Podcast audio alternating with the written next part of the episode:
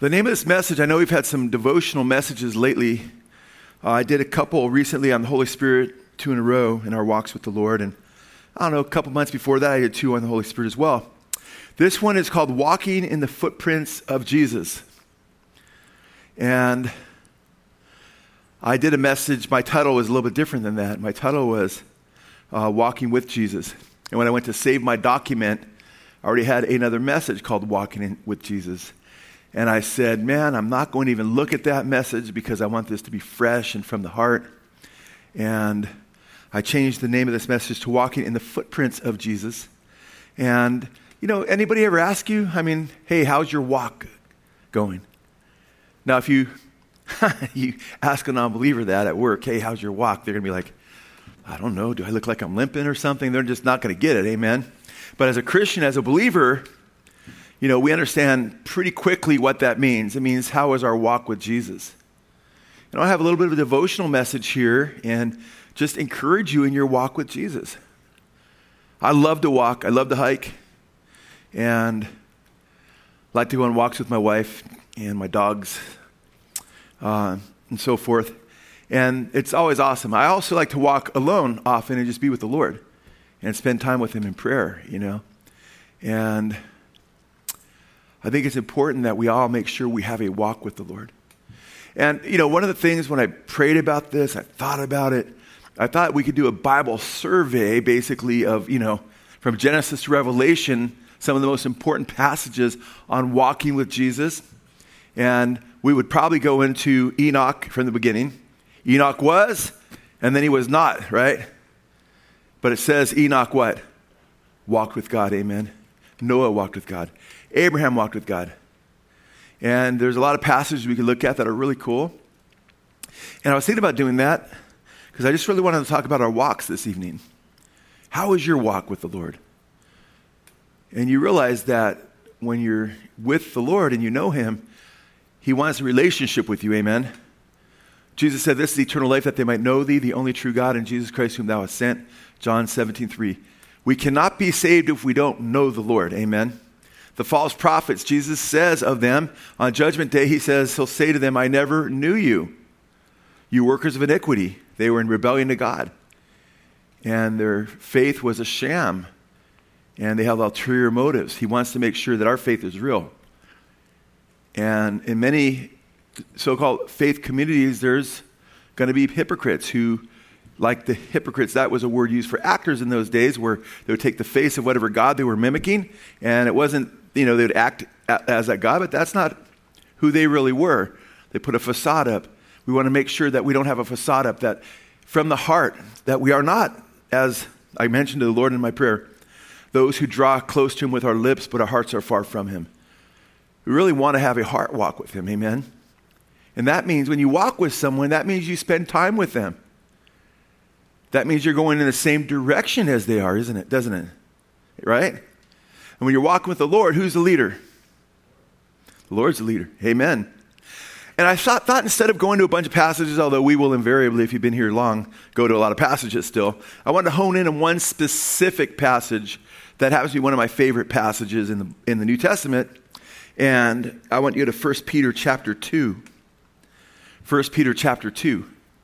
Now, this book is incredibly relevant for us today because Peter has a lot to do with talking about our walks with the Lord in regard to our relationship to the pagans, the heathen, the non believers around us, and how to walk with the Lord in respect to being persecuted. Now, the early Christians were living in the Roman Empire, and there's a lot of complaints people have regarding our government, and I've got my share of things that I think are troublesome in the way they're handling things even right now and how there's power grabs going on and, you know, a lot of things that are really messed up. But nothing, uh, and I think it's going to be a lot worse, by the way, because the Bible talks about it getting worse uh, around the world, right? But the Roman, uh, the Roman, being in the Rome, a Roman citizen or a non-Roman citizen, you know, uh, in the Roman Empire could be incredibly harsh. I mean, most, it's been estimated that most of the believers in the early church period were probably slaves. We don't know exactly the percentage, but there were a lot of slaves in those days. And a lot of the early believers were poor. And they were often harshly treated. Peter actually tr- speaks about this issue of if you are a slave and you're being mistreated, uh, how you should be, make sure you're still submissive to uh, your master. Okay? And the Lord knew that through Christ and through the cross and through the preaching of the gospel, uh, that the Roman Empire would be turned on its head and slavery would eventually become illegal. The abolitionists out here in this country, which was a totally different kind of slavery, by the way, it was kidnapping people from other nations and making them your slaves. Uh, it was Christians that led the abolitionist movement at that time. And we don't have time to get into that. I've gotten into that a number of times. But it's important that we understand he's talking about, he's talking to Christians who are experiencing persecution from their countrymen, other Jews, and other Gentile magistrates who are uh, living in a time uh, when, when Nero is uh, persecuting believers. Paul also lives during that time. And he's talking to those who are scattered abroad. And I don't want to spend too much time on the background of the book and what they were going through, uh, but keep in mind some of the things they're going through, it's important to know, and would go through. Would uh, Christians be turned into human torches? Christians would be, uh, you know, given over to wild animals. Christians would be thrown into the Colosseum. Uh, circus, circus, not just the Colosseum in different places. They were, they were part of the entertainment, was watching Christians, Christian Jews, Gentile Christians as well, be persecuted to the point of death.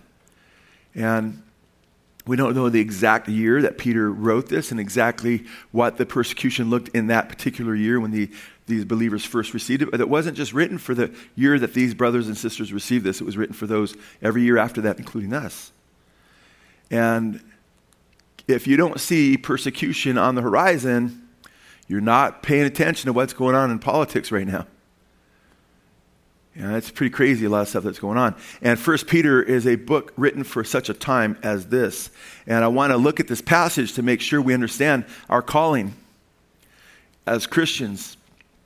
I got together to encourage a brother, uh, some counseling, although he didn't really need much counsel. He was going forward in the Lord, doing the right thing. It was just kind of a checkup thing, you know, encouraging him, and wanted to get together. And he was saying, you know, the reason I love coming to Blessed Hope, you know, and he said, I told you this from the beginning, is that it's rock solid. You know, the preaching is rock solid. And he said that, you know, and then he compared it to some, I'm not going to mention names, but he was like, it's such a political church. It's all about politics, you know. And his heart was broken because of that situation. And and uh, yeah, sometimes we, ha- we have to talk about some issues that are political when they intersect with the Bible, like killing babies, for instance. That's something that I've done, put stuff in videos on and so forth because we're called to stand up for the innocent. Amen. So we have to enter into that arena to a degree off and on as it intersects with biblical teaching. And especially when this book of Revelation talks about a radical political system in the end that persecutes the saints, makes us very aware of what it looks like. Okay, so that's, that's important to a degree. But the weapons of our warfare are not what? Carnal. They're not physical, they're, but they're mighty through God to the pulling down of strongholds and casting down imaginations, bringing every thought into the obedience of Christ. Jesus said, If my kingdom was of this world, then my servants would fight. And we don't wrestle against flesh and blood, Jesus, or Paul says in Ephesians 6, but principalities and powers.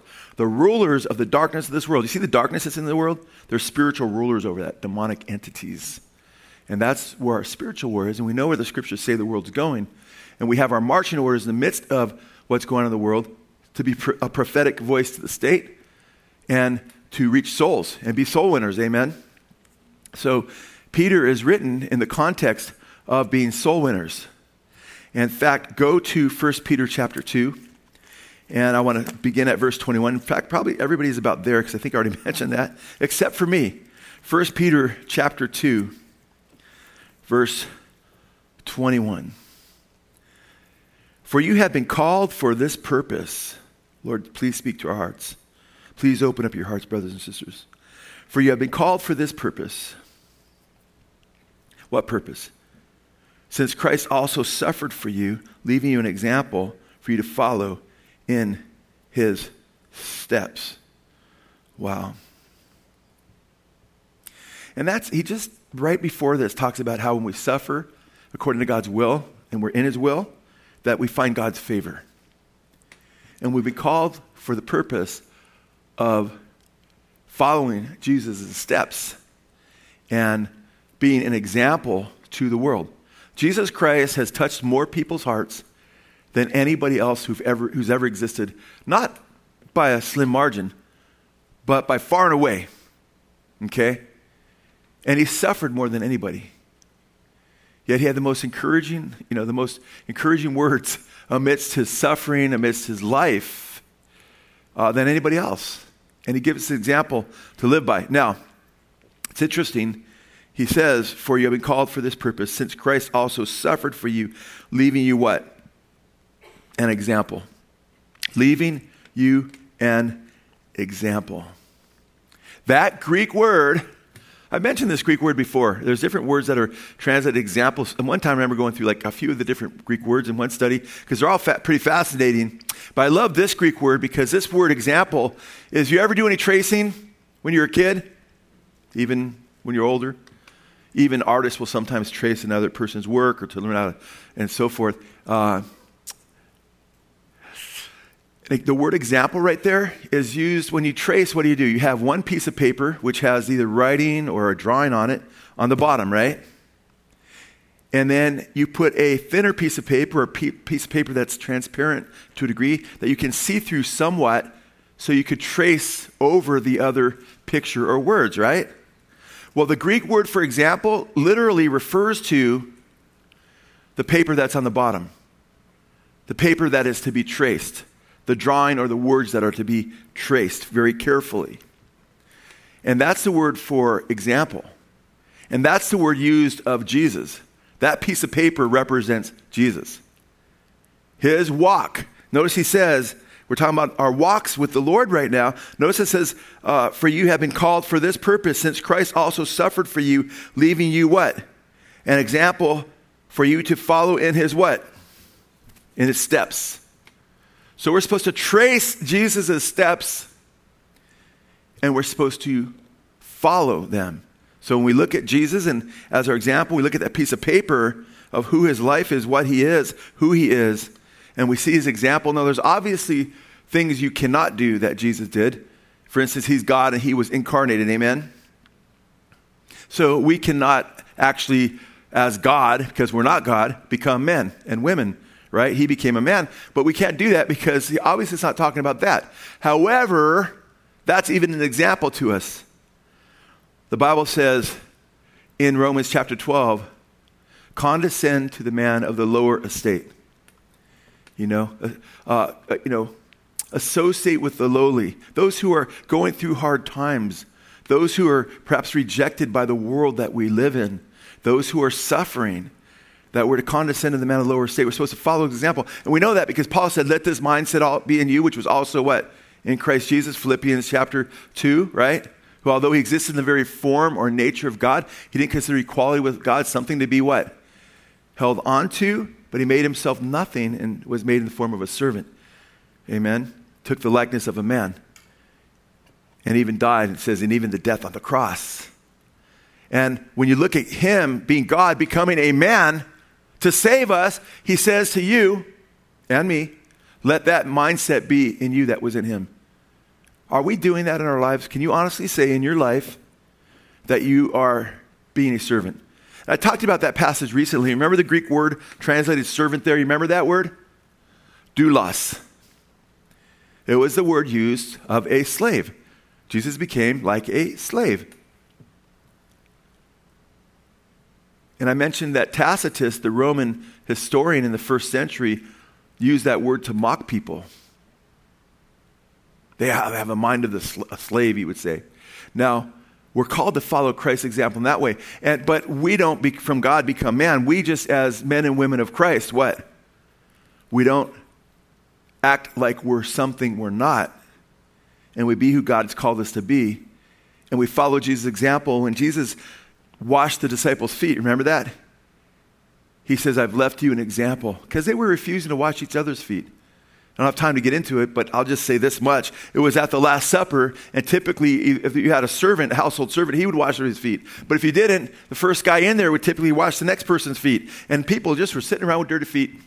I'm not washed. That's spending three years with Jesus, and it really bugs me when I see them do that because it bugs me because I'm like, oh, that's a picture of us. Me too. Wow. You know? And to grow in Christ, we need to get to the point where it's like, oh, there's four people left, and there's one cookie there, and a couple of them are talking about getting a cookie. Mm. Man, that cookie looks good. I mean, I should use a different example because I'm, I'm doing keto right now, so I'm, that's not even in my mind. You know, it's like you get in that zone. So what else? Oh man, there's just a one piece of steak left, and I'm hungry, and I haven't had a piece yet.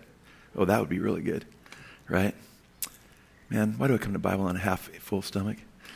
Anyway, but you know what? We have to just little ways in our lives. How can we give and defer others above ourselves? Do I always demand shotgun? Think about it. Do I always want the best place? You know, or do we say, hey, brother, you take it? That's kind of hard. The Lord wants us to have. He wants us to be giving. And, and, and you know what? Some of those things are easy that I'm talking about right now. When it gets hard, and you have to give up something that's considered valuable to you to bless someone, but to do it without complaining. Can you imagine Jesus? I mean, was Jesus constantly complaining? I can't believe I'm dying for you guys. Man, I can't believe I'm here. Oh, you know, man, I mean, he had every right to, right? Now, it's interesting because Jesus is that top, bottom piece of paper. We're the what? We're the top piece of paper, amen? We're to follow his example. We're to follow the lines he's drawn for us. We're supposed to walk in the steps that he has walked in. And it's so important because he laid his life down now. We said the incarnation is, you know, we can't do that, but guess what? There's even an example there. We're supposed to what? Condescend, lower ourselves, be a blessing to others, be servants. Amen? But even as we can't die on the cross and pay for people's sins, only God could do that, and that's the most incredible thing that could, was ever done for us. But we can learn from that example, right? Jesus talked about how no greater love does one have than that he gives up his life, lays his life down for his friends. Amen? That's incredible love. And I love, I love, one of my favorite places when you see that is in Romans 5 because there it says that rarely will someone even die for a righteous man. That's really rare. Someone doesn't die for someone typically, but rarely will someone even die for righteous men. But while we were yet sinners, we were criminals. We were criminals that were cr- criminals against God. While we were yet sinners, Christ died for us. That's amazing love. And that really is important because that really strikes at the heart of what Jesus is calling us to. He's calling us to go beyond the world. And the world shows a degree of love because we're made in the image of God, even fallen people. Jesus said, What better are you than the pagans who love their own? Their own. Even the pagans love their own families. That's not a credit to you. You, you better love your own family. If you don't, you're in trouble, man. You better get right with God because that should be one of the easiest things to do. I'll, but I do know sometimes it's really hard because sometimes there's abuse and so forth, but you still want to love. Amen? Just make right decisions and be discerning in your love, the Bible says. But he says, even the pagans love their own families. He goes, What better you than them? But he said, If you want to be like your Father in heaven, love your enemies. Because your Father causes the rain to fall on the just and the unjust. He's calling us to agape. He's calling us to an alien love alien to this world. Totally natural in God's heaven, but it's supernatural because it's from Him, but it's just agape. That's the way of His love, which is perfect. But He calls us as ambassadors who've been saved and are being transformed by the Holy Spirit to walk in that kind of love. And I want to challenge you today, and I want to encourage you to make sure that you are ready to seek to show love when people are mean spirited toward you, when people mistreat you, when people give you a dirty look, when people cut you off, when people on, on, on the road. Anybody ever have a hard time with that one? Jimmy, your hand went up fast, but I beat you, man. You know? I remember a lady, I did not expect to say that, I'd never think of it of her because, you know, she said, You know, Joe, I really struggle sometimes when someone just speeds past me and gets in front of me. I just, I just want to race past them. And, and I'm like, really, grandma? You know? Grandma, I'm just being, you know, older lady. And I'm like, wow. And I could, I was a lot younger probably when I said that. But I didn't say that. I thought that. I'm like, wow, we all struggle with that then, don't we? We all do, huh? Everybody here but me. No, not true. Uh, me too. I struggle with that when I get cut off, you know? And I have to like pray, like, Lord, help me not get in the flesh. Person's being really rude right there, you know? And, you know, I don't think, oh, you know what? I'll just tap him in the bump, the bu- his bumper, and, uh, you know, and then ask for forgiveness. No, that, God doesn't want us to do this. He wants us to do the first thing right. Amen. He wants to follow, follow Christ's example. That's nothing compared to what Jesus went through. Amen. You know? I mean, I used to tap people with my bumper. When you used to have these bumpers that stuck out and had those rubber things on it, I just tap them. Only friends, okay? Hey, buddy. Someone I see, you know, know around town, and they go, they go hey, no damage because you both had rubber on the sides, right? Okay, I shouldn't tell you some of my old bad habits, you know, but it never caused any harm. But, you know, we have to go beyond the world. We cannot have mediocre lives. If we're Christians, that means we're beyond, we've grown beyond where we were at. Amen. If anyone be in Christ is a new creation, behold, old things have passed away and all things have become what? Have become new. Okay? So it's important that we get this and that we are tracing over Jesus' life. And it's interesting because notice the last part of that verse, and I want to go through a few verses today, so I won't spend a whole lot of time on any one verse.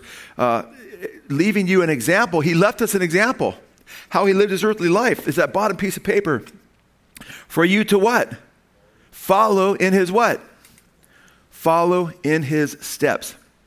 The Greek, and I wish more translations would translate it literally because I love the literal translation is literally what, that we might walk in his footprints. And I don't know if they just translators think, oh, this is kind of awkward sound. I think it sounds great. That we might walk in his footprints. I love that.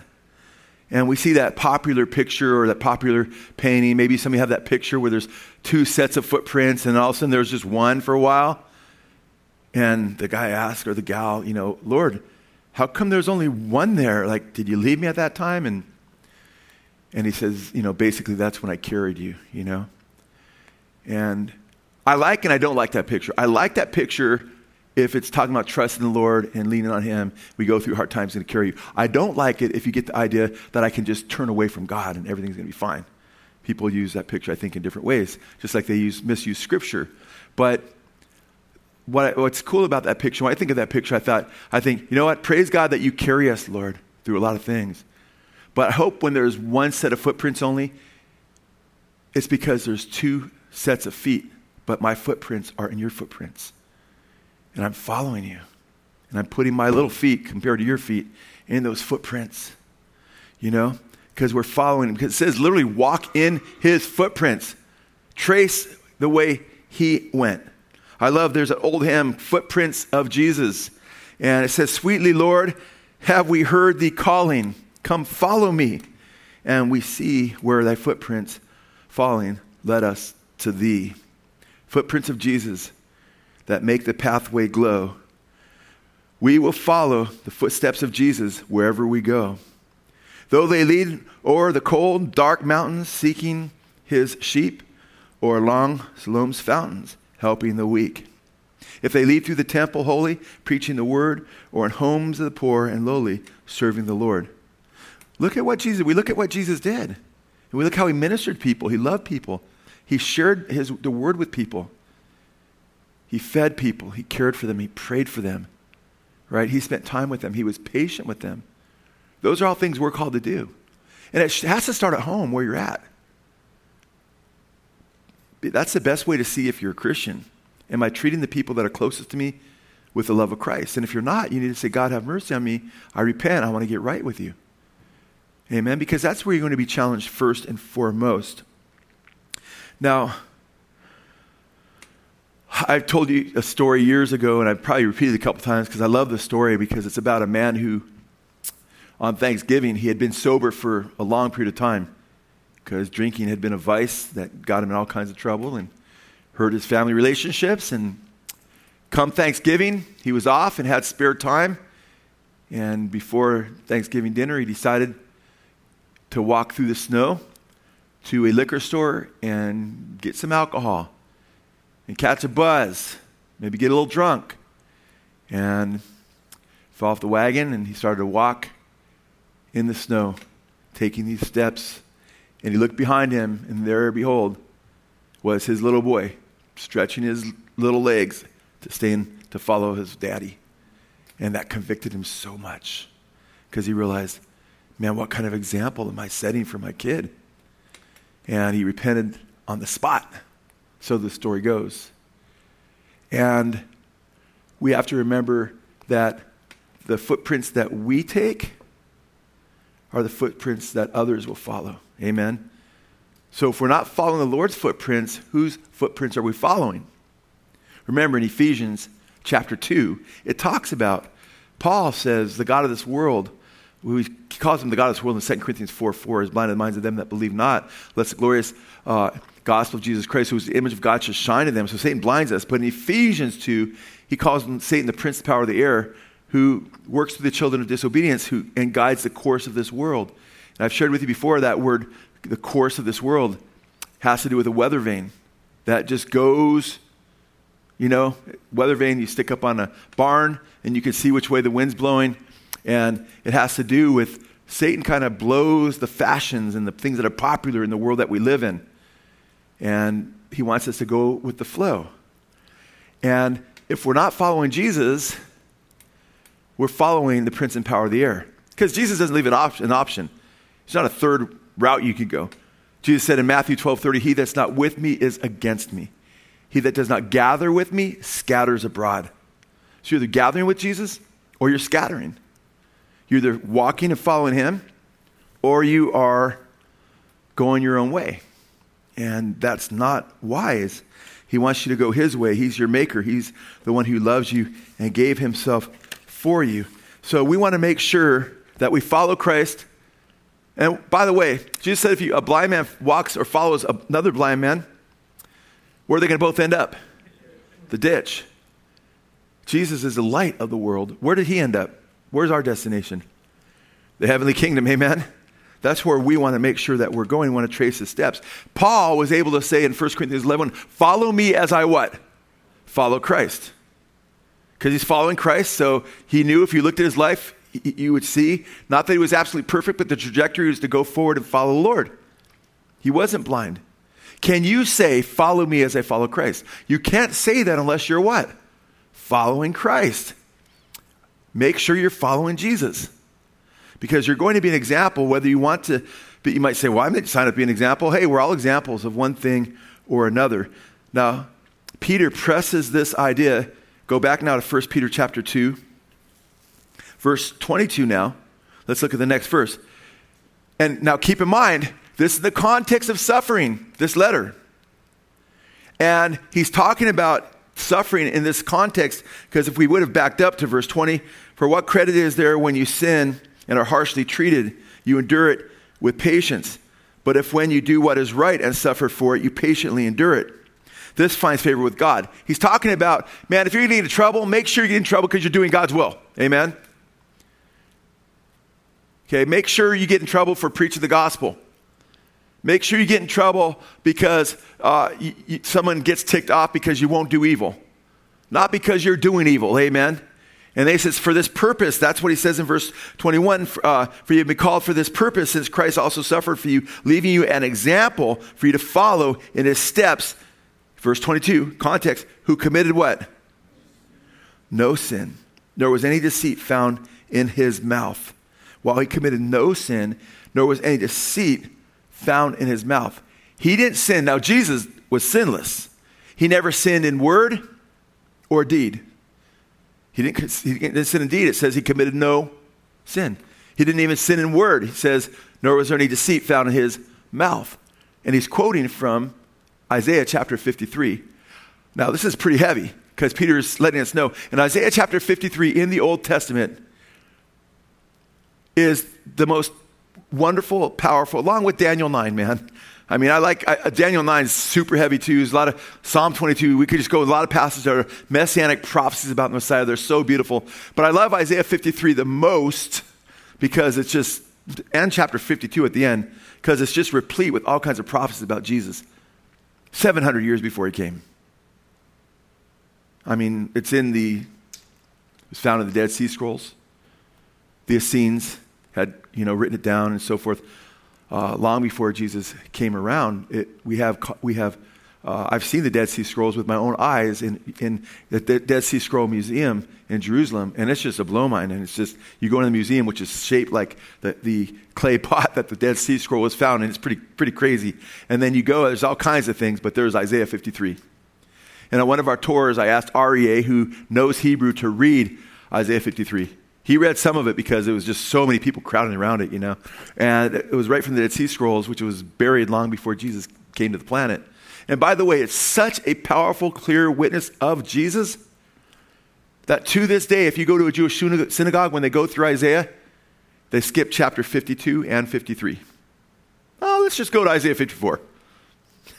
and when you read it to Jewish people, you know, there's a great video online. I think it's one for Israel does it. And they're reading Isaiah 53 to Jews. And it's so obviously about Jesus, but people don't know they're reading from the Torah. I'm sorry, from Tanakh. Torah's the first five books, but Tanakh's the entire Old Testament. And they just trip out. Well, yeah, it says the Messiah would suffer. You know, oh, he would die. Yeah, he'd be cut off. Wow, yeah, there it is. Yeah, there it is. And, and that's the most quoted chapter in the entire Bible. You know that? Isaiah 53. And Peter uh, quotes it here because it says there would be no deceit in his mouth. It prophesied that Messiah, his, his, his, sin, his sinlessness, you know, but he's an example to us, guys. When you're suffering, don't sin indeed. don't do things wrong, and don't sin in your words. How many times are, do people sin in deeds and they do something spiteful back to someone? Or they don't like what's going on, they do something that's contrary to God's will and they feel justified in it. You're not, if you're a Christian, you're never justified in doing evil. Paul says, Should we do evil that good may come? May it never be. God forbid, guys. We have to watch our words too. Somebody says something about you or hurts your feelings or you're jealous of them for some reason, then you start mocking them or saying bad things about them. That's wrong. Somebody at work, you know, is persecuting you because you're a Christian, and then you could be a great witness at that point. Let your light shine. But you say something bad about them to the other workers, you keep talking bad about them. That's not good. And that's not, you're not being led of the Holy Spirit at that point.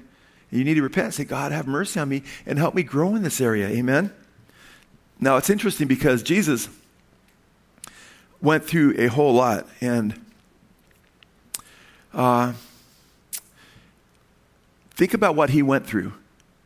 And think about what he went through, and in light of what he went through, which was worse than what anybody else had ever gone through, even before he bore the wrath of the Father on the cross, even before he was first arrested we, we, we talked about the Garden of Gethsemane recently, so we're not going to go back to that, but he was crying heavily. He was, had the weight of the world that he was going to carry up the sins of the world onto the cross, which is kind of interesting because the term later that talks about how he bore our sins to the cross literally means carried them up. Pretty heavy. He's already going through a lot. But there was three stages of his passion. And the first one began with his arrest. And he was arrested by uh, Jews and Roman soldiers. Someone, I don't forget who it was, somebody came to me and said, You said that the Roman soldiers went back and it was just the Jewish soldiers. I don't know about that. I thought, yeah, you might be right. But it says right here in the NASB, John chapter 8, verse 12. So the Roman cohort and the commander and the officers of the Jews, so it makes a distinction between the Roman cohort and the commander and the officers of the Jews, arrested Jesus and bound him. So it sounds to me like there were Roman soldiers there. Uh, although in the uh, Greek, it doesn't specify specifically Roman. But Nelson's uh, illustrated dictionary uh, on the word cohort, and the Greek word used there says one of 10 divisions in ancient, Ro- an ancient Roman legion. One of 10 divisions of an ancient Roman legion. The traditional Roman legion consisted of 6,000 soldiers, so that could be 600. Although that word could reply to different sizes. It was probably not 600, but it could have been. Uh, a regiment or cohort consisted of about 600 men, although this number varied. Now, why the NASB translates this Roman legion uh, or cohort is because the Greek word translated as cohort in the scripture is spera. Okay, spera, S P E I R A would be our transliteration. And the Greek English lexicon of the New Testament and other early Christian literature says, quote, it probably means Roman cohort because everywhere else it goes on to talk about that everywhere else the word spira is used of Roman soldiers. Okay? So that's why the NASB translates it Roman cohort. And keep in mind the Jews and the Romans often worked in tandem when they were dealing with crises because, you know, uh, Herod didn't want to see crises. Pontius Pilate didn't want a crisis, we know that. And the Jews didn't want him having to follow as Messiah, so sometimes they would get together when they had a common cause. Uh, nevertheless, uh, we do read that Jesus, after he was arrested, and the Jews took him into their courts first, he was blindfolded and beaten and mocked. And in Luke 22 63 says, when they mocked him and they, they beat him, they'd punch him in the face, and they'd say, Prophesy, who hit you? Luke 22 63. Now, if you're standing around and someone just cold cocks you, that's pretty painful. You got a bag over your head, you don't see it coming. And I don't think Jesus, you know, in his, because he's also God, said, Oh, I can see it coming. I'm going to wince right before it comes. I don't think, because he suffered as the God man and he went through this in his humanity, right, as well. And I think he was just getting hit over and over again. That's, this is just one of the reasons his face was marred, it says, more than any man's. Remember, it also says in Isaiah that they pulled out his beard. You ever pull your hair really hard? Think about Roman soldiers or, or Jewish, you know, soldiers as well. Pulling out your beard, trying to cause pain, ripping it out, you know. Then there was the second stage of his passion where after he was unjustly condemned by Pontius Pilate, he was flogged and he was mocked by the Roman soldiers because he was handed over, just as he said, to the Gentiles. And we read that they clothed him in scarlet, a robe that would symbolize the royal robe because they were mocking uh, him being the king of the Jews. And they put a crown of sharp, painful thorns on his head, and which would cause, cause excruciating pain. By the way, I told you in another message recently that you can even use the Latin word crux, C U R U X. That was not used. I mean, not that it was a law, but it wasn't used in polite society. Even if talked about somebody who's being crucified, you wouldn't say crux. It was like a four letter word. And the Romans weren't allowed to be crucified their own citizens, even. And when it says Jesus died on the cross, or died for us, right? And it talks about his death, it says even the death on the cross. Okay? That was a heavy thing to go through. And here, God as a man is taking our sins upon himself. And they put this sharp, painful crown of thorns on him, and they knelt before him and said, Hail, King of the Jews! That's in Matthew 27, 29. Now they're continuing to mock him. Then they spit on him. Okay? And that was, I'm sure, really gross because it was a number of people spitting on him.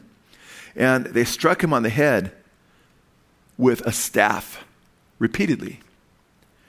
Now, if you have a crown of thorns stuck in your head and jammed in your head, that's painful enough. And getting hit one time would be painful, but if you get hit over and over again in the head with that thing on your head, your beard's pulled out, you've been punched over and over again, you know. Uh, and th- then, of course, he was nailed to the cross. Now, and then when he was on the cross, the Roman soldiers mocked him Luke chapter 23, verse 36 and 37 says, The soldiers also mocked him, coming up and offering sour wine and saying, If you are the king of the Jews, save yourself. The religious leaders mocked him at that time too. Mark 15, verse 31 and 32 points out that, quote, the chief priests and the teachers of the law talks about how they also mocked him saying quote he saved others but he can't save himself. Let this messiah this king of israel come down now from the cross that he we may see and believe. Come on. And even those who were being crucified with him were mocking him let this christ the king of israel now come down for the cross that's what they were saying right but it's interesting uh, we read in mark 15 32 that those who were crucified with him were also, quote, insulting him. And in Luke 23 39, we read of one of the criminals uh, who was there hanging next to him was hurling abuse at him, saying, quote, Are you not the Christ? Save yourself and us. yeah, he's going through all this, and he made the entire universe. He is not reviling back. If anyone has the right to be defensive, it is him. In fact, what greater miscarriage of justice has ever anybody experienced that is worse than this. The most innocent going through the worst thing that anybody could go through. And he doesn't sin in deed or in word. We are called, we are called to, well, go to 1 Peter 2. Just go back a, a, a page, verse 12. We're called to behave in the excellent way among the non believers. Verse 12. Keep your behavior what? Excellent. He wants us, guys, brothers and sisters, he wants our behavior to be excellent. I'm telling you right now, mark my words. What you're going to see, I believe, I could be wrong. I'm not prophesying, but I just have a strong conviction that you're going to see more and more professing Christians give the church black eyes in the coming years because they're not keeping their behavior excellent before the Gentiles. Let us not be named among them. Amen. Because they're going to do bizarre things, claiming that that's part of following Christ, claiming they had visions or they had prophecies, or they're going to become far more political than following Christ's example. And some are going to return to violence and things of that nature. And it's going to give Jesus, they're going to give Jesus a big black eye. Figuratively speaking. Verse 11, and then we'll read all of verse 12. Beloved, I urge you as what? Aliens and strangers to abstain from fleshly lusts which war against the soul. We have to watch out for sin. Then, verse 12, keep your behavior excellent among the Gentiles, so that in the thing which they slander you as evildoers, they may, because of your good deeds, as they observe them, glorify God in the day of visitation. Brothers and sisters, in other words, you're still going to get mocked. But the people that are mocking you because they don't love the Lord, in the day of visitation, when the Lord returns, they're going to like, wow. And so you keep your behavior righteous right now, and hopefully you'll win them to the Lord. In fact, look at verse 15. For such is the will of God that by doing right you may silence the what? The ignorance of foolish men. So we're called to be a witness, not only to honor our God, but we honor Him and glorify Him by setting an example to the non believers. So you're not just trying to set an example for your kids if you're a parent. That's a big deal. You should be. Or for your brothers and sisters. That's a big deal too. But you're supposed to be setting an example and showing what it means to be a Christian to non believers so you can win them to Christ. Jesus said, Let your light shine. That's what Peter's talking about here. Peter is one of his apostles. Peter was a fisherman, right? We read in uh, Mark 1.17, Jesus said, Come follow me, and I will make you fishers of men. Amen? These guys were fishermen, some of them. And Peter knows how to fish with a net and with bait and a hook. We see him doing both in the scripture. And being a lifelong fisherman, even though I know a couple times he was really struggling, and Jesus said, Over here, that's what happens when you fish, right? You don't always catch, but guess what? He knew what kind of bait to use. Well, he knows what kind of bait to use to win non believers. He's given us a lesson in fishing. We're called to be soul winners, amen? We're called to win the lost. And that's part of tracing Jesus' example and walking in his footprints. Jesus went about sharing the gospel of the kingdom, amen? Preaching repentance, amen? Sharing what he would do. To Nicodemus, for God so loved the world that he gave his only begotten Son, he says that whoever believes in shall not perish but have everlasting life. He was already talking about early on in the Gospels. The gospel of the kingdom also, would, admittance of the kingdom would come through death, Jesus' death, burial, and resurrection. And we're called to be fishers of men. But it begins, you guys, it begins with our examples. We have to set good examples in front of the non believers, whether you're at work, whether it's your neighborhood, wherever you're at. God wants you to be an example. He doesn't want you to take this lightly. He doesn't want you to think, yeah, you know what, I'm a Christian. Da, da, da. No, he wants you to be very deliberate and definitive about your walk with Jesus to where you're like, hey, I want to be a good example. Y- you know what? Maybe you're having a problem with a neighbor or two. You know, be a good example. You know, take the high road and just speak the truth in love. It doesn't mean that you roll over, you never stand up for what's right, but it means when you stand up for what's right, you do it in a loving, considerate, graceful way. Amen? And sometimes you suffer, even though it's going to hurt you, maybe financially to a degree or, or put you on the outs a little bit, so you can be a good example in your neighborhood and wherever you're at. Sometimes you got to talk about an issue. Sometimes, like, you know what? This kind of, guy's trees on my side, you know? So I'm going to trim it for him. Not go over there and like, what are you doing in your backyard with the big hacksaw, take it, or hacksaw, big old uh, chainsaw, and you're taking his whole tree down, you know? You got a, you got a limb in my, you know, and you just, you're cool, you know, you just trim it for him. Guess what? I'm not saying that's always the answer. There's specifics that go on. Every, God speaking to me? Is that what God? No, you have to look at your own situation, pray before the Lord, you know? And sometimes God gives you great neighbors, you know? Sometimes He gives you and allows you in His providence to have neighbors that are hard to deal with because He's growing you, He's stretching you. By the grace of God, I don't know if we look this way next month or in three months, but right now I have good neighbors, you know? We didn't always have, you know, sometimes we had great neighbors. Sometimes, I remember we lived in one place that was really hard to get to, you know, back in the, you know, and uh, we had interesting neighbors. If any of you are watching now, I love you. Just we're kind of in a tough situation, you know, because we were back there and the trash guy would come back and it was hard for him to get back there. And if you had a car parked, which one time I think it was Chad had parked over there and, and then he left or something and the trash man couldn't come and the lady was all ticked off down the road a little bit because just down in a little cul-de-sac. It wasn't a cul-de-sac. It wasn't where I lived in the house before this. It was a little tiny house off of Reservoir Drive. And I felt so, and man, bam, bam, bam, bam, bam. That lady came to the door. Oh, my wife, poor Lisa. She got yelled at. Da, da, da, da, you know. And uh, two Italians, you know. Lisa did pretty good, but Lisa was like a little bit loud. I came out of my office. I go, hey, can I help you? Lisa. And she's, you know, she's always super, I don't know why, but she's always really sweet to me. I think it's because I was bigger than her. I'm not sure. No, I'm just kidding.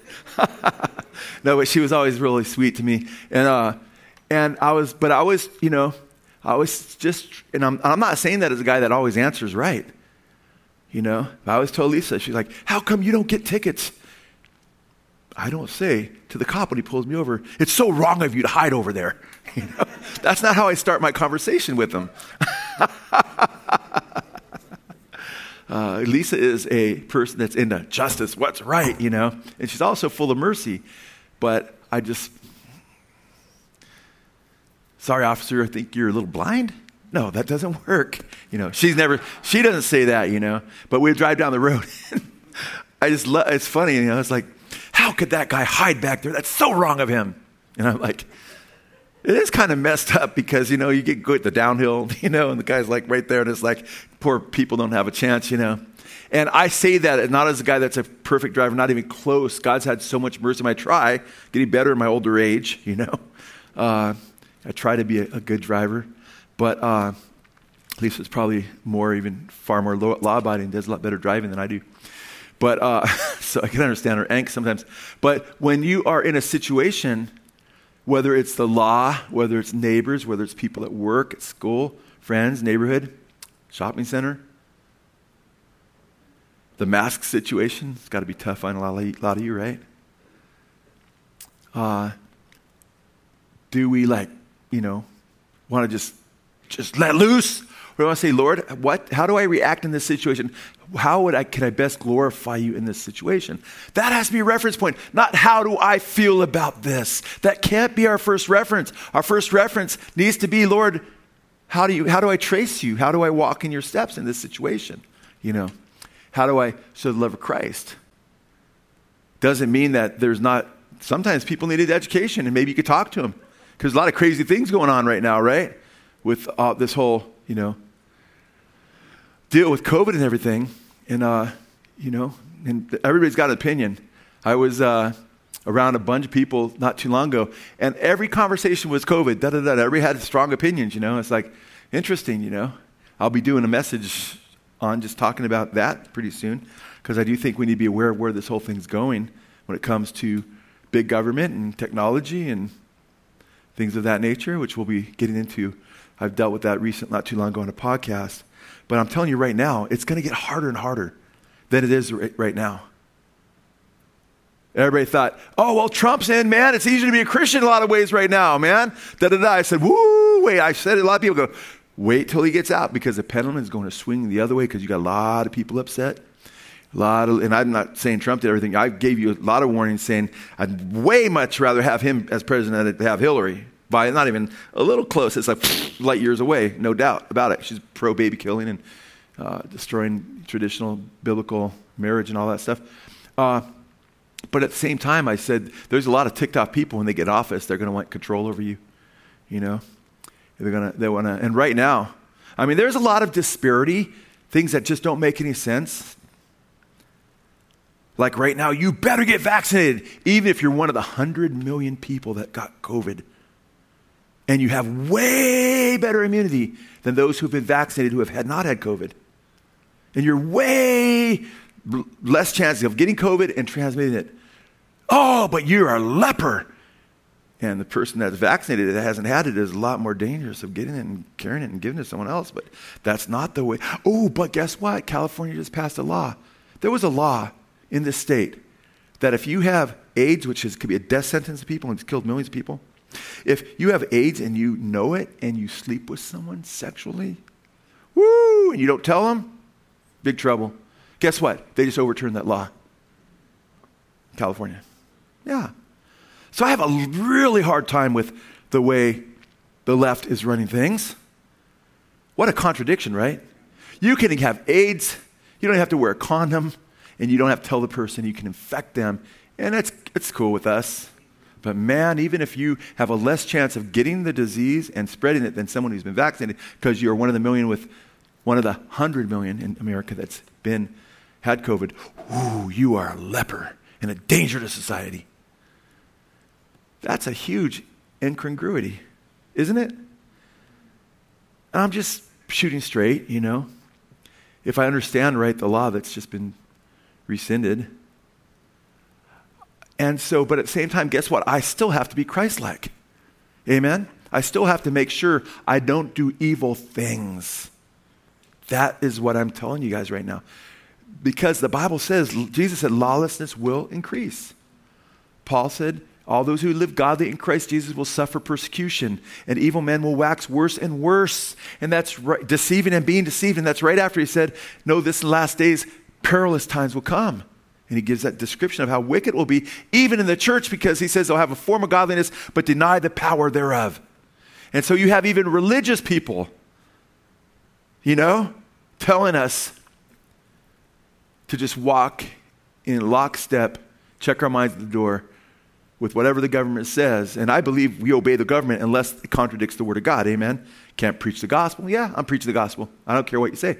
You can never get to, you can't get together again anymore. No, I can't deny the forsake, can't forsake the selling myself together. Oh, well, take this mark to buy or sell. You know, give honor to the king. Nope, I can't take that on my right hand or forehead. Warns about that in Revelation 13. So there's a lot of areas where, you know, we can't go. But there's other areas that don't contradict the Word of God.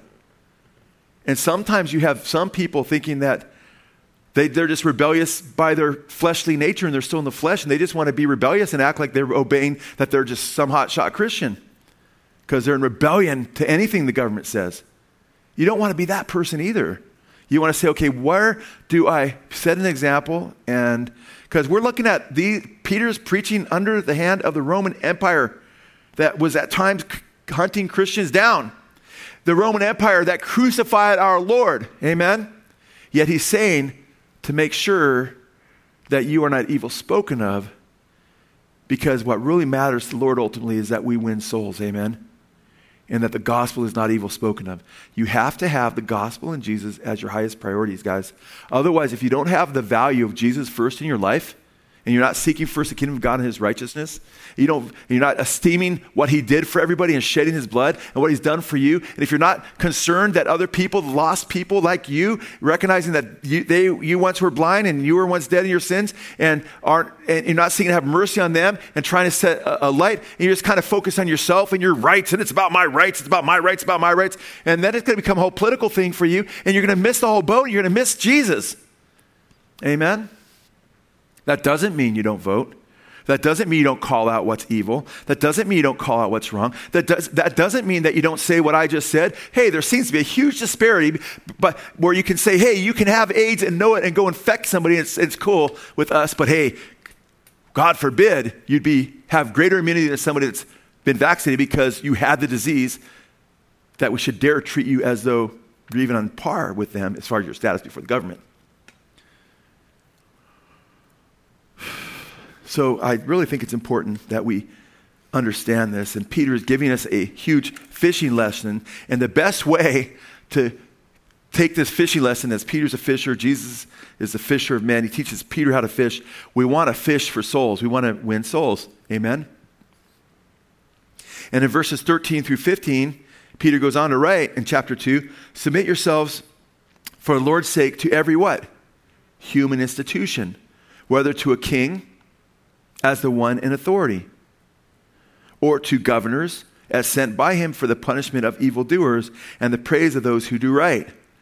For such is the will of God that by doing right you may silence the ignorance of foolish men. This is in the context of even obeying wicked governments. The Roman government was way more wicked than our government right now. Do you realize that? We are not being hunted down like Nero hunted Christians down, or like Domitian, who even in the Apostle Paul, I mean, many believe, most scholars believe that Paul was beheaded by the Romans under Nero in the 60s. We know from Irenaeus, who sat under Polycarp, who sat under the Apostle John, that he was exiled after Nero by Domitian to the Isle of Patmos. And we whine and cry as though it's worst days ever right now. It's going to get really bad. And during the time of the Antichrist, it's going to be really, really bad. It's going to be far worse than the time uh, uh, under Nero and under Domitian by far. But we're not there yet. And we need to stop whining and start shining. Amen? And start living for Christ. Now, look at 1 Peter chapter 3, verse 8 through 12. To sum up, all of you be harmonious, sympathetic, brotherly, kind hearted, and humble in spirit. Verse 9, 1 Peter 3 9. Not returning evil for evil or insult for insult, but giving a blessing instead. For you were called for the very purpose that you would that you might inherit a blessing. God wants to bless you, but you got to do what's right in him. For the son, or for the one who desires life, to love and see good days, must keep his tongue from evil and his lips from speaking deceit. He must turn away from evil and do good. He must seek peace and pursue it. Verse 12 For the eyes of the Lord are toward the righteous, and his ears attend to their prayer. But the face of the Lord is against those who do evil. Matthew 5 sounds a lot like what Matthew 5, what Jesus said in the Sermon on the Mount, verse 10 Blessed are those who have been persecuted for the sake of righteousness, for there's the kingdom of heaven. Blessed are you when people insult you and persecute you and falsely say all kinds of evil against you because of me. And falsely say, that's, that's heavy. Rejoice, he says, rejoice and be glad, for your reward in heaven is great. For in the same way they persecuted the prophets who were before you. When we want to retaliate, we're getting our eyes off of Jesus. We're getting our eyes off the big picture. That's why I like to preach the big picture, because that helps me take the right steps within my own microcosm. Because I recognize, man, look what Jesus went through. This is all part of the deal. We're going to be persecuted. Rejoice, right? You have treasure in heaven. You can't, if you're not looking at the big picture, you're going to get all freaked out. If you put all your eggs in one basket, right here, and you store for yourselves treasures on earth and you think that this is it. No, I mean, I would have a huge ulcer if I wasn't a Christian, man. Because I'd be like, what in the world? This is crazy, this world. But man, I'm, I don't have a, I'm trusting Jesus. I'm excited about this all heralds, we know it's going to happen. Romans 12, verse 14 and 17 through 21, listen to what Paul said. Blessed, or bless those who persecute you. Bless and do not curse. Verse 17. Never pay back evil uh, for evil to anyone. Respect what is right in the sight of all men. Hmm, interesting. If possible, so far as it depends on you, be at peace with all men. Never take your own revenge, beloved, but leave room for the wrath of God, for it is written, written Vengeance is mine, I will repay, says the Lord. So ultimately, one ultimate avenger. Amen. But if your enemy is hungry, feed him. And if you're, that's you're talking about your enemy. And if he's thirsty, give him a drink. For in so doing, you will heap burning coals on his head. Do not be overcome by evil, but overcome evil with good. We need those reminders, amen. There's been a number of times on the road, okay, when I'm driving with Lisa, and she's like, relax, it's okay. Because sometimes someone like swerves in my lane, I'll go beep, beep. And she'll be like, Why'd you do that? I'm like, Well, in my mind, but he wasn't going to hit you. He just got kind of close and he's going, I'm letting him know for future reference. That's what I say to her, you know? But uh, she, so I got to give Lisa some credit. She'll keep her cool a lot more than me sometimes in that kind of situation, you know? Um, and, you know, maybe my testosterone's going and little bit. I'm like, whoa, you know, and beep, beep. And uh, I just give a beep beep, you know. And, but you know what? It's like, sometimes it's like, eh, it probably might have been better if there wasn't a beep beep. You didn't know that. The probably person realized it, you know. And uh, it's kind of embarrassing. I've been beep beeped, you know. uh, but it's interesting. Blessed are those who persecute you. Bless and do not curse. Rejoice with those who rejoice and weep with those who weep. Be, on the same, be of the same mind toward one another. Do not be haughty in mind. Wow. I love that. But associate with the lowly. Do not be wise in your own estimation. Never pay back evil for evil. Respect what is right instead of all men. Those are just great verses. Now, notice in verse 22, it says he didn't sin in word or deed. Now, listen to this. I think this is heavy. He's quoting Isaiah 53 9 a little bit, which says of the Messiah when he would come 700 years before Jesus came into the world, his grave was assigned with wicked men. Yep, that's true. Yet he was with a rich man in his death. Yep, he was born, he was buried in Joseph Arimathea's tomb because he had done no violence, nor was there any deceit in his mouth. He's quoting that, that passage. And there's so many verses where Peter talks about how holy and righteous Jesus was. Amen. Look at 1 Peter 1 17 through 19 in the same book. 1 Peter 1 17 through 19. If you address the Father, the one who is impartially judges according to each one's work, conduct yourselves in fear during the time of your stay on earth. Wow. Because remember, he keeps referencing this is, we're just here for a little while. And conduct yourself in the fear of God, man, in your stay on earth. Verse 18, knowing that you were not redeemed with perishable things like silver or gold from your futile way of life inherited from your forefathers, but with precious blood, as of a lamb unblemished and spotless with uh, the blood of Christ. He's telling us about Christ's sinlessness. Precious blood, as of an unblemished lamb. Jesus was without sin. And he just said that in chapter 2 that we've been studying, verse 22. There was no sin in word or deed. And now we're seeing that he was like the lamb, unblemished. And this is, Peter must just trip out because Peter grew up with the Old Testament scripture. And it's like, wow, this is him. And Peter observed Jesus' life very closely, right? And whenever he contradicted Jesus, he never accused Jesus of sin because he knew Jesus was sinless. But he just thought Jesus might have not had the best idea about, you know, the going to the cross thing didn't make sense to Peter. Man, that'll never be. Get behind me, Satan, Jesus says, Peter, right? And all of a sudden he realized, wow, he was perfect in everything. He fulfilled those prophecies. And so we see Jesus example of sinlessness, sinlessness through the gospel accounts, which is really awesome. In fact, uh, not just prophetically, but in Luke chapter 1, verse 35, Mary is told that the power of the Most High will overshadow you. And uh, for the, that reason, the holy child, he's the holy child, shall be called the Son of God. John 8, 29, Jesus says, And he who sent me is with me. He has not left me alone, for I always do the things, I always do the things that are pleasing to him. Can we, any of us here, say, I always do the things that please God? No, we can't. But Jesus could. In fact, Jesus says, Who convicts me of sin? In John chapter 19, verse 4, says, Pilate came out and said to them, Behold, I am bringing him out to you so that you may know that I find no fault or guilt in him. No fault or guilt in him. Wow. In Matthew 27, 24, Pilate saw that he was accomplishing nothing because he knew Jesus was innocent, but rather that a riot was starting, he took water and washed his hands in front of the crowd, saying, I'm innocent of this man's blood. See to that yourselves. Meaning, I, not that he was innocent, man. His wife even had dreams, said, Don't touch him. But he was afraid of the crowd. But he saw that Jesus was innocent. The thieves on the cross next to Jesus, Luke 24, uh, 23, 41. And we indeed, one of them says and changes his heart, he repents and says, And we indeed are suffering justly for we are receiving what we deserve for our deeds. But this man has done nothing wrong. Wow. The epistles, man, of the apostles, 2 Corinthians 5.21, he made him who knew no sin to be sin in, in our behalf. Him who knew no sin to be sin on our behalf so that we might become the righteousness of God in him. Hebrews 4:15 says, "For we do not have a high priest who cannot sympathize with our weaknesses, but one who has been tempted in all things as we are, yet without sin. Wow. 1 John 3 5. You know that he, he appeared in order to take away sins, and in him there is no sin. Wow. Over and over and over again. In fact, we're told in 1 Peter, go to 1 Peter 1, verse 13, by Peter, look at when he references following the Lord, Therefore, verse 13 says, Prepare your minds for action. Keep sober in spirit. Fix your hope completely on, on the grace to be brought to you in the revel, uh, at the revelation of Jesus Christ. Meaning, look at the end. We're only here for a short time.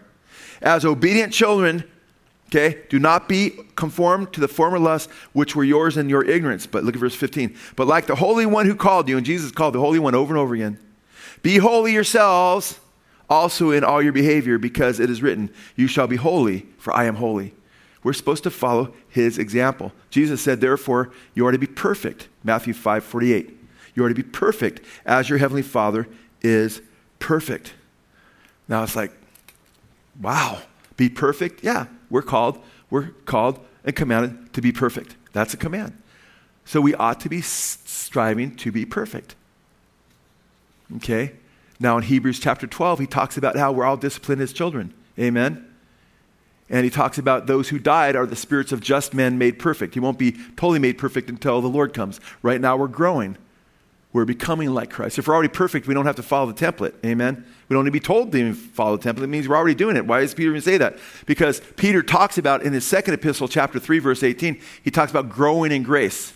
You can't grow in grace if you're already perfect. However, guess what? That doesn't mean you don't strive for perfection.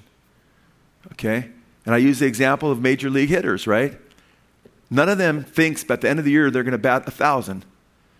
But any of those hitters that are worth their salt go up to the plate trying the best they can, amen? And they try to be perfect. And we recognize that we can't be perfect, but we can be closer and closer to perfect the more we follow Christ, amen? Because Jesus says, Be perfect as your Father in heaven is perfect. Well, how is he perfect? How do I? I mean, I can't see the Father. That's why Jesus said, when Philip says in John 14, Show us the Father, it's enough. What does he say? He says, If you see me, yes, amen, Diane. You've seen the Father. Amen. In fact, the Bible says in Colossians chapter 1, verses 15 and 16, that Jesus is the very image of God. And the Greek word is icon. So we get the word icon from. And that word icon was used of Caesar's image on those coins. You look at the coin, you say, oh, that's an image of Caesar. You look at Jesus, you say, mm. Hebrews chapter 1 says that Jesus is the express or exact representation of the, fa- per, of, of, the Father. Whew. You look at him you're like, wow. And he always did. He said what the Father said and what he saw the Father doing, which is an interesting verse. So, now it's interesting because, and that's 1223, where it speaks of the general assembly and the church of the firstborn who are enrolled in heaven, and to God, the judge of all and of, and this time of those in heaven, and of the spirits of the righteous made perfect. Isn't it nice to know that even though you aren't absolutely perfect now, as you seek to be more like Christ, that when you die and go be with the Lord, it says that right there in 1223 that your, your, your spirit will be made perfect. How many are looking forward to that day? Whew. So we just have all, everything to look forward to, guys. This is not our eternal home. Peter is not here anymore. And millions and millions of other Christians that were born in the last century and the century before that and all the centuries before that are already been with the Lord. Amen? Now, verse 23 And while being reviled, he did not revile in return. And while suffering, he uttered no threats, but kept entrusting himself to the one who judges righteously. I love that. We talked about already, he didn't respond back in evil way. Amen? So I'm not going to emphasize that because I've already emphasized that. But I love the end of that. And I want to still read in verse uh, 23 because it says that he did what? How did he get through it? How did he get through it? Isn't that awesome? Amen, Jimmy. Okay. He trusted the Father. He trusted the Father. He committed himself to the Father, it says. And remember, we had a study recently on the Holy Spirit. And I talked about when Jesus went through his Gethsemane experience, it was grueling. I mean, making that decision, knowing he was going to bear the weight of the sins of the world and drink the cup of God's wrath to the lowest dregs, it says. Woo, man. How did he get through it? It says in he, the book of Hebrews, remember what it says? He offered up himself. How did he do it? By the eternal Spirit, by the power of the Holy Spirit. He relied on the power of the Holy Spirit. Yes, he is the God man. So obviously he was doing that, but he was relying on the Holy Spirit. And that means you have to follow his example. Amen? And you need to rely on the Holy Spirit because it's not enough to just, you cannot trace the life of Jesus without the Holy Spirit, amen, in your life, helping you trace the life of Jesus and walk in his footprints. Literally, it says to follow his, his example, that first piece of paper, and to walk in his footprints. And you don't have the power, the strength, or the wisdom to do that on your own. Either do I. We have to rely on the Holy Spirit. So we have to say, God, give me help. Empower me. Give me wisdom. If anyone is in trials, James says, ask for wisdom. Amen. Seek to be Christ like. Follow his word. Read his word. Okay? And you can say with Paul, I can do all things through him who what? Who strengthens me. Verse 24, last verse we're looking at quickly. And he himself bore our sins in his body on the cross. Okay? I love that. So that we, we might what? Die to sin and live to righteousness. For by his wounds we were healed. Wow. I love that. He himself bore our sins. He bore up our sins onto the cross. That term bore is used of offerings that are lifted up onto an altar. He took our sins up with him because he had chosen to, to bear the weight of them on the cross uh, so that we might die to sin and live to righteousness. For by his wounds we are healed. Now we were healed. He's going back to Isaiah 53 again, by the way. Remember? By his wounds we were healed. That's in Isaiah 53. I love it. Peter knew what he, they, they knew what the Old Testament said about the Messiah. And I love that that's so personal right there, you know? On one hand, he bore our sins on the cross and he carried them up, carried up our sin onto the cross, is what it literally says. And it says he did it in his body, okay? And I just love that. And I want to encourage you and end with this that that word, when you look at verse, go ahead there and look again at verse 24.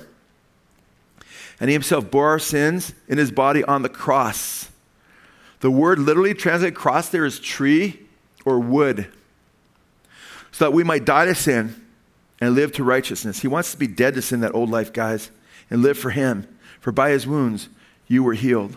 For verse 25, you were continually straying like sheep, but now you have returned to the shepherd and guardian of your souls. That same word tree that's used right there, that Greek word that's translated tree, is the same Greek word that's translated tree in Revelation 2 7 to the church at Ephesus, Jesus' letter to the church at Ephesus, that he that overcomes, he said, that he would give to eat of the tree of life, which is in the midst of the paradise of God. It's the same word that's used in chapter 21 and 22 that's translated tree in regard to the tree of life. You don't get to the tree of life without Jesus going to the tree of death. That's the only way you get there. And the overcomer gets to partake of the tree of life. How do you overcome? Through his death. Revelation 12 11. And they overcame him, that is the devil, by the blood of the Lamb, his death. And the word of their testimony. We have the testimony of Jesus. We follow example. And they love not their lives even unto death. We follow his example again. Amen. We don't deny the faith. We keep going forward and we die in the faith. Amen.